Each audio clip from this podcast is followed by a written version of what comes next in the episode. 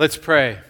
Heavenly Father, we thank you so much that we are in your presence and that when we think about you, the world around us can fade away because you are the central point of our lives. You are the, you are the goal to which we're striving. You're the one who has given us life here and now and forever. And we pray today as we once again turn to uh, one of these familiar Christmas carols and think about what it means to adore you, that your Holy Spirit will speak clearly through the words uh, that are written uh, in your holy word uh, from Philippians. And as we look at the text of that carol, O come, all you faithful.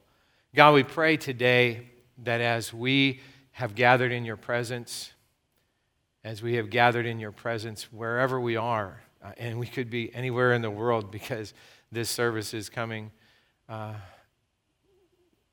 as an online situation. God, that you would bind us together by the power of your Holy Spirit, and that your Holy Spirit would speak clearly through my words, and that uh, anything that you want to say or do uh, in me would come clearly across to the people who are watching and listening and hearing your word right now. In Jesus' name we pray. Amen. I'm so glad you've joined us online as we continue our Christmas series, New Beginnings Thrill of Hope. If this is your first time with us, uh, the series is focusing on some of the favorite Christmas carols that we've come to know and love, you know, throughout our lives. And uh, as we look at what they mean, we're going to look at how they impact us and so that we can have a new beginning in this Christmas season. I mean, right now, probably every single one of us realizes that every day we want to start new and fresh. Every day we want to have a, a, new beginning that comes from our Lord and Savior Jesus Christ. So, Pastor Alex kicked us off last week and we looked at the Advent carol, O Come, O Come, Emmanuel. He did an amazing job. If you missed that, I would encourage you to go online and, and look at it uh, through the New Life app, or you could go to newlifexn.org. Uh, but right now, what we're going to do is turn our attention to, O come, all ye faithful. O come, all ye faithful, one of my favorite Christmas carols. It was originally called Adeste Fideles because it was written in Latin 276 years ago. And it had eight verses. Now, we're not going to go through all eight verses. We're just going to go through the three that we sang together today. If we're uh, going to experience new beginnings in any area of our lives, but especially during this Christmas season, expressing our praise and adoration to Jesus is a great place to start. And we're going to do that because of what God has done for us through Jesus Christ, his Son.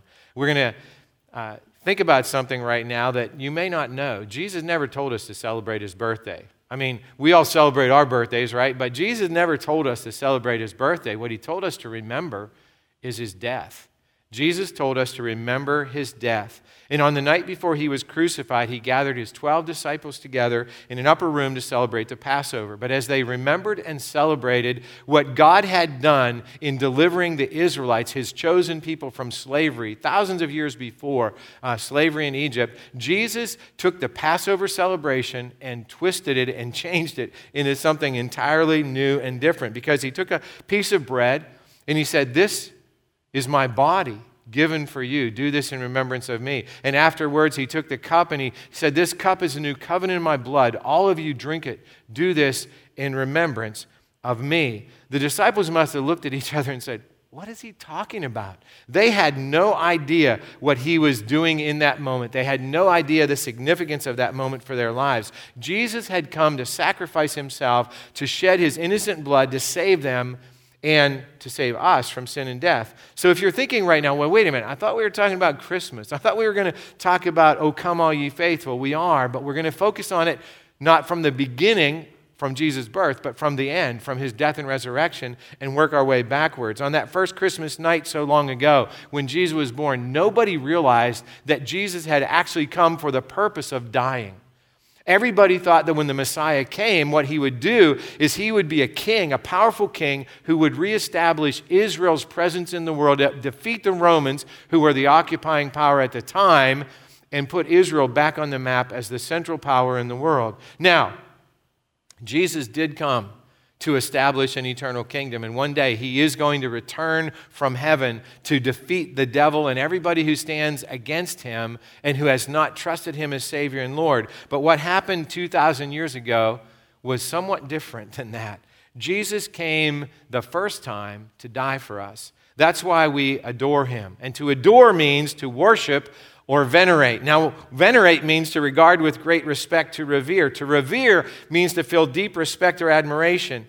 And to respect is a deep admiration for someone or something elicited by their abilities, their qualities, or uh, their achievements. So, as we see, Jesus deserves our veneration, our adoration, our reverence, and our respect. We're going to dig deep into that powerful Christmas carol, oh, Come All Ye Faithful. But before we do that, what we're going to do is we're going to see why we ought to adore Jesus in the very first place. And to do that, we need to turn to the Apostle Paul's letter to the Philippian church.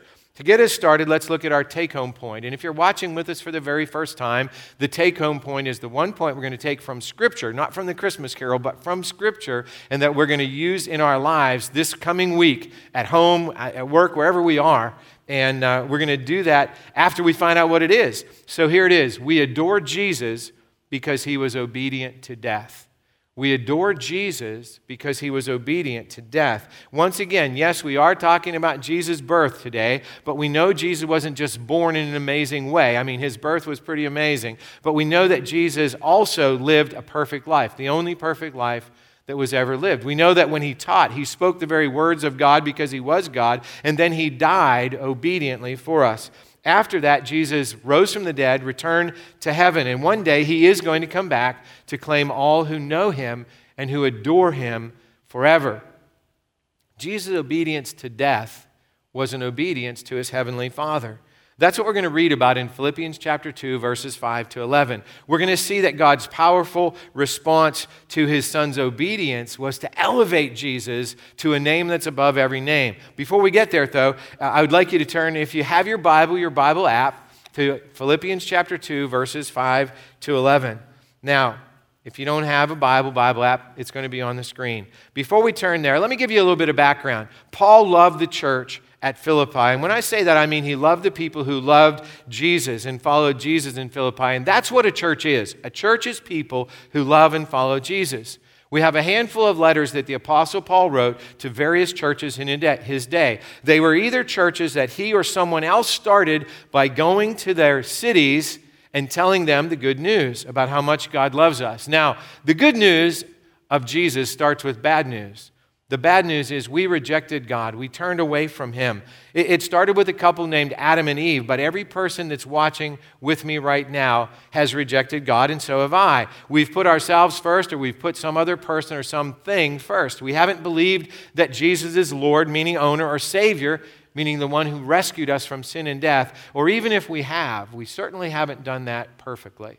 The good news is that Jesus didn't stop loving us, that God didn't stop loving us. The Holy Spirit, one God, Father, Son, and Holy Spirit, none of them stopped loving us just because we rejected them. And God made a way for us to be in relationship with Him forever, and that way is Jesus. Paul shared the good news that good news of God's love for us in Jesus Christ all over the known world of his day. And many times people responded. They were born again, to use Jesus' term. They began to follow Jesus, and some did it with more passion than others, some did it with more obedience than others. But when Paul wrote his letter, to the people who loved and followed Jesus in Philippi, he told them that he loved them, that he thanked God for them all the time. He told them that he prayed for them. I can't prove it, but I think the people who loved and followed Jesus in Philippi were Paul's favorite people on the planet. And I get that because I have that kind of love for all of you, the people who love and follow Jesus right here in Saxonburg and in many other areas near and far. A couple weekends ago at the 8:30 in-person service, I was really struggling. And I told the people who were there that morning about it, and I experienced the presence and power of the Holy Spirit through them because they prayed for me, they encouraged me. And, and in that moment, I realized that that's what it's supposed to be like with people who love and follow Jesus. We love each other, we encourage each other, we even correct each other in Jesus' name when we need to. So after Paul told those believers in Philippi how thankful he was for God to God for them, how much he loved them, how often he prayed for them, he said, "I'm in prison."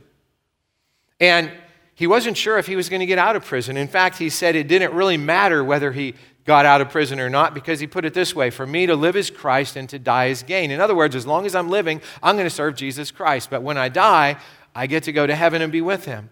So then he said, how it's so important for us, how we live is so important, so that whether we live or die, we're going to bring glory to God. And as chapter 2 begins, Paul reminded the Philippian church of the encouragement that comes from belonging to Jesus Christ and the participation in the faith they have through the Holy Spirit. Then he said that they have a common affection and a sympathy for one another because of their love for Jesus. And he urged them to make his joy complete. And he said, Here's how you can make my joy complete have unity, have the same love, be in full accord, and be of one mind. And that's impossible. It's impossible to do that, to have unity, to be in, in one accord, unless you have Jesus Christ as Savior and Lord, unless the Holy Spirit's living in your life. And that's why he told them they needed to do that at the very beginning of chapter 2. And then he said this Do nothing out of selfish ambition or conceit, but in humility count others as more significant than yourselves. He wasn't saying that other people are more significant than we are. He said we should consider them that way so that we will love them and serve them in Jesus' name. And then he wrote these words. These are the ones we want to focus on right now to see why we adore Jesus. He said, You must have the same attitude that Christ Jesus had. So, what an incredibly tall order, right? We have to have the same attitude as Jesus. Well, what kind of attitude did Jesus have? He said this though he was God, he did not think of equality with God as something to cling to. Now let's pause and let that sink in for a moment. Though he was God, he didn't think of equality with God as something to cling to. God the Father and Jesus were equals. They were in heaven and they were in perfect unity and love. And the Holy Spirit was also in that relationship in perfect love and perfect unity. And then one moment the Father said, Son, it's time to go to earth and save humanity from its sin, to save humanity from itself. Picture yourself in that moment. You're Jesus. Let's picture yourself being Jesus. So you're God. And in that moment, when your Heavenly Father says, Time for you to go, do you say, Why don't you go? Or, or do you turn to the Holy Spirit and you say, Why don't you send him instead of me? Why do I have to go? Couldn't you picture that kind of conversation? But that isn't what Jesus did. It says, Instead, he gave up his divine privileges, emptied himself. I put emptied himself in parentheses there because that's the literal translation of how the original Greek reads. Jesus emptied himself. He took off his omnipotence and he put on flesh and blood. And then Paul wrote, He took the humble position of a slave and was born as a human being. That's what we celebrate every December 25th. We don't know actually whether Jesus was born on December 25th or even in December. Some argue that we shouldn't even celebrate Christmas because December 25th was originally a pagan holiday. We shouldn't celebrate, uh, elevate a pagan holiday by calling it Jesus' birthday. But I think it's a brilliant, incredibly brilliant idea, don't you? Let, let me put it this way if I tell you, don't think about a purple cow, do not think about a purple cow. Whatever you do, don't think about a purple cow. What are you thinking about right now? Well, unless you're consciously trying to think about something else, you're thinking about a purple cow. So, what better way to eliminate a pagan holiday than to celebrate the birth of God's only Son, Jesus, on it? He was born, that's for sure, and we don't know for sure what day, but why not make it December 25th? Because when we do that, what happens is we're going to forget about that purple cow, that pagan holiday. In fact, it worked. Most people don't even know what the pagan holiday was called anymore, do they? Do you? Christmas is December 25th. We have a birthday for the Lord and Savior that we love and serve. So here's why we ought to celebrate Jesus coming to earth, whatever day we celebrate it, emptying himself and becoming one of us. It says, When he appeared in human form, he humbled himself in obedience to God and died a criminal's death on the cross. You know, we think we had a hard year in 2020, and we did. Some of us lost our jobs. Some of us lost loved ones. Some of us weren't able to go to school for six months. Some of us had other things happen our health was impacted. But here's the thing we didn't do any of that voluntarily, did we? It happened to us because of the COVID 19 pandemic. No one said, God, I'm going to stay home for the next six months. Or nobody said, I'll give up my job and suffer the economic consequences because I want to. It happened to us because of COVID 19. But Jesus, when Jesus came to the earth, he did it voluntarily. He voluntarily became a human being. He emptied himself of omnipotence to become one of us. And he obeyed God his Father even to the point of dying a criminal's death on a cross. He never broke a law, not one. He never even broke one single law. He was not guilty. Even the Roman governor Pilate recognized he wasn't guilty, said so, and yet crucified him anyway. So when Paul said you must have the same attitude that Christ Jesus had, he was telling us to be willing to suffer, to put others first, to be willing to die if necessary, to love and follow Jesus. After all, we are called to live our lives as Jesus followers, as those underlined actions in the, wor- in, in the statement I just made occur. Twice the word willing appears. You know what it means to be willing to do something? It means to be ready, eager, prepared to do it. That's what Jesus calls us to do to suffer, to die if necessary, to be willing to do those things. Why? Because he has already done more for us. And because if we really love Jesus, love isn't a feeling, not the way Jesus used the word, it's an action that is ongoing. Here's what happened because Jesus was willing to be obedient, even to the point of dying on a cross for you and me.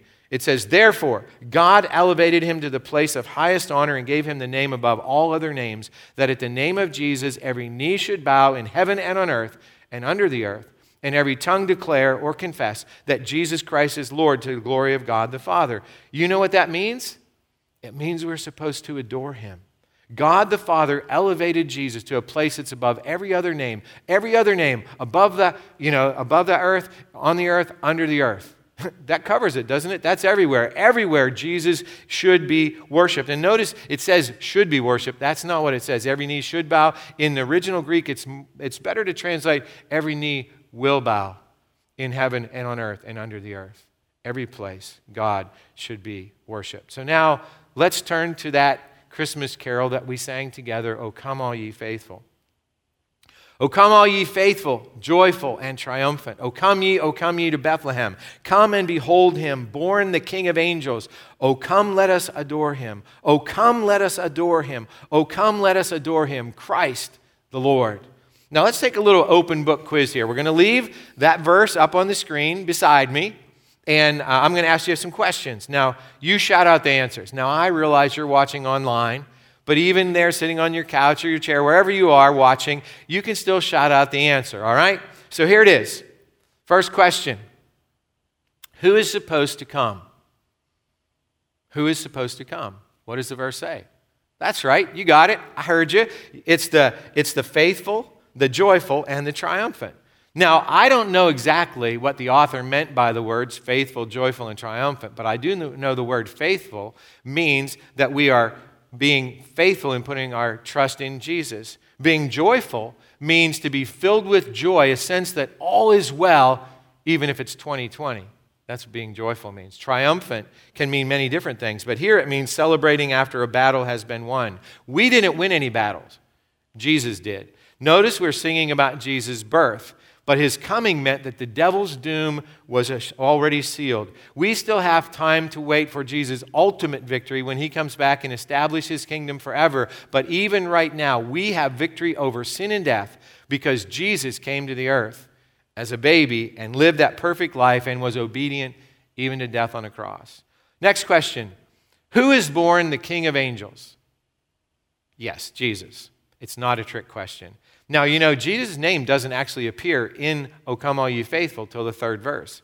But we already know we're talking about Jesus. And one of the things that I want you to understand is Jesus is his name, and we're going to talk about his title in a moment. So, what is Jesus' title? That's right, it's in the verse Christ. The title is Christ, it means Messiah or anointed one and his name is Jesus. And that's why whenever I talk about Jesus, I very rarely say Christ. I usually say Jesus because Jesus is his name, Christ is his title. There's nothing wrong with praying in Christ's name or singing a song about Christ, but Jesus is his name. It's sort of like when you call me Chris or Pastor Chris, I know that you know me. When you call me Dr. Marshall, which is my title, And I earned that title. I know that either you're playing around with me or you don't know me very well. When the phone rings and somebody says, Is Dr. Marshall there? I know that they don't know me because they would call me Chris or Pastor Chris if they knew me. So, here's the next question. Well, let's move on to verse 2. Sing choirs of angels, sing in exultation. Oh, sing, all ye citizens of heaven above. Glory to God, all glory in the highest. Oh, come, let us adore him. Oh, come, let us adore him. Oh, come, let us adore him, Christ the Lord. Now, here's an easy one.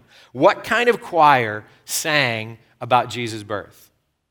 That's right, an angel choir. Now, if an angel choir sings at your birth, there's probably something pretty significant about you. And considering that only one time in the history of the universe has an angel choir sang at anybody's birth, Jesus' birth is the most significant birth in history. How many times in this verse are we called to adore Jesus? Yes, three. Three times. Given that the song has eight verses, what does that mean? We're supposed to adore Jesus, called to adore Jesus 24 times. 24 times. Now, the, the number 24 is a little significant because in heaven there are 24 elders. I have no idea if the original author saw 24 elders and he made adore him eight verses 24 times. But here's the thing I do know heaven is all about adoring God. We're familiar with Handel's Hallelujah Chorus, it's based on the book of Revelation and worship in heaven. So, only God deserves our adoration, and Jesus is God. He didn't consider equality with God something to cling to, but he emptied himself. He became one of us so we could become one with him, and one day we could be one with him forever. That's why we must adore him. God exalted Jesus above every name, every person, every being because of who he is and what he did for us. So let's look at verse 3. Yea, Lord, we greet thee, born this happy morning. Jesus, to thee be all glory given. Word of the Father, now in flesh appearing.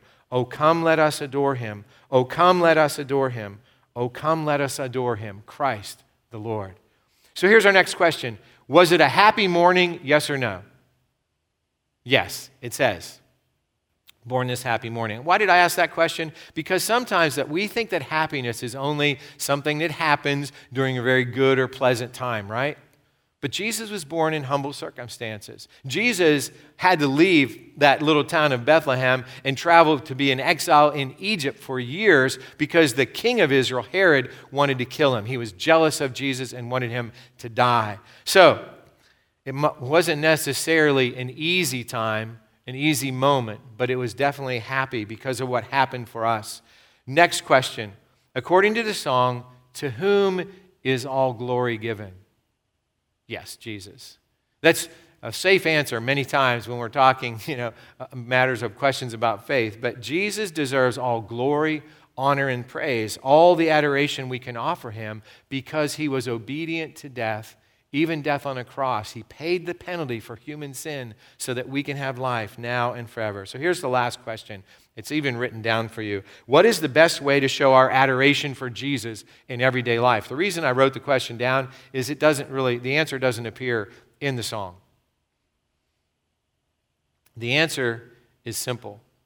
The best way that we can show our adoration for Jesus in everyday life is to obey him. One of my mentors used to say this to love God is to trust Him enough to obey Him. Let me add, it, add something. To adore Jesus means to put Him first in our lives, which means to obey Him. I'm sure Jesus enjoys hearing us sing songs to Him and about Him. I'm sure that Jesus enjoys our gathering together to worship Him. But I know Jesus said this If you love me, you will keep my commandments. That is, you will obey me.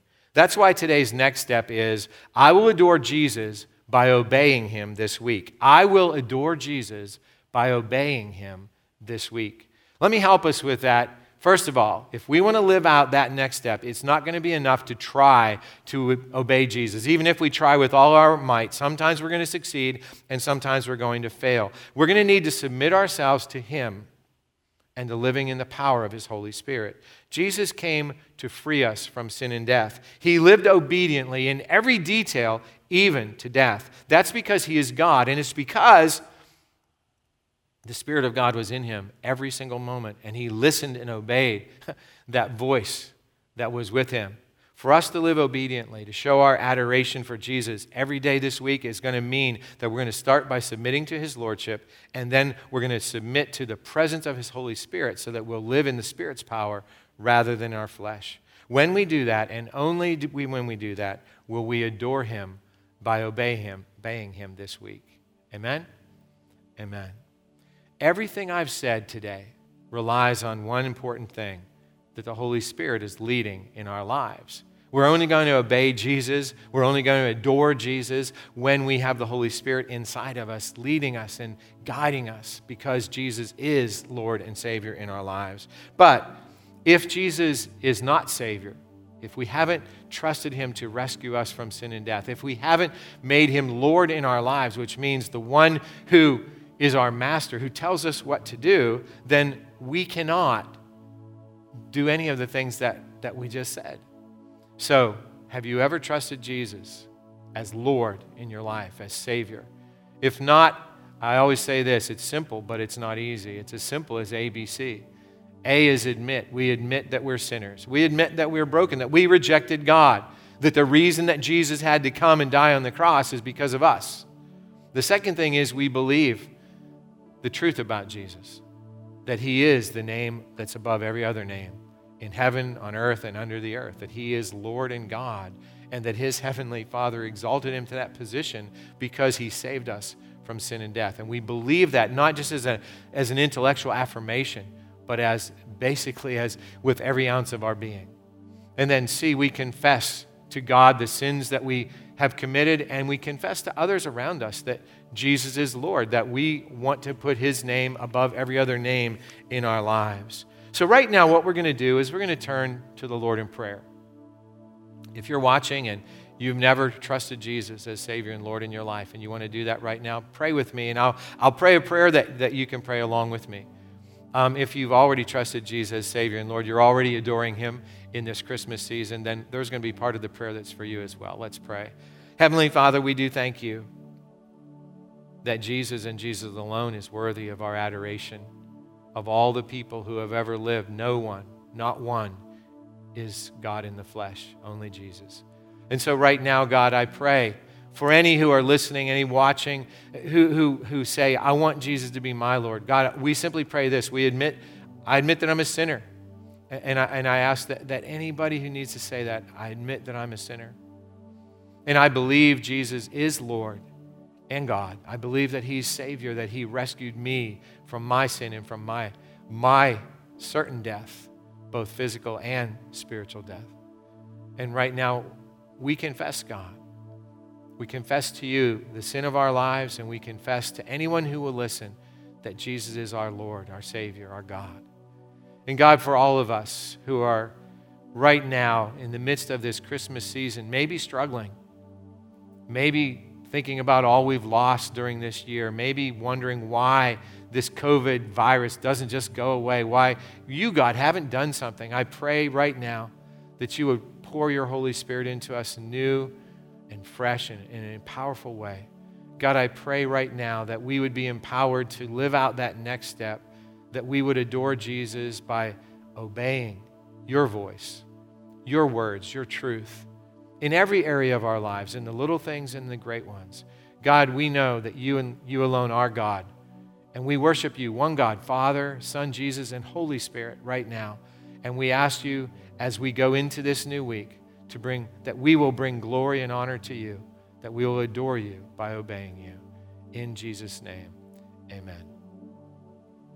If any of you who are watching trusted Jesus for your very first time as Savior and Lord, please push that button that says uh, raise your hand, and then someone will be there to talk with you and tell you a little bit more about that new life in Jesus. For the rest of you, I thank you so much for joining in worship. And as you go out today, I want you to remember to go out into the world in peace, to love and serve the Lord, rejoicing in the power of the Holy Spirit, to render no one evil for evil, but always to turn back evil with good. And now may the grace of our Lord Jesus Christ, the love of God, and the communion of the Holy Spirit be with us all today and until we see Jesus face to face. Amen. Amen. God bless you.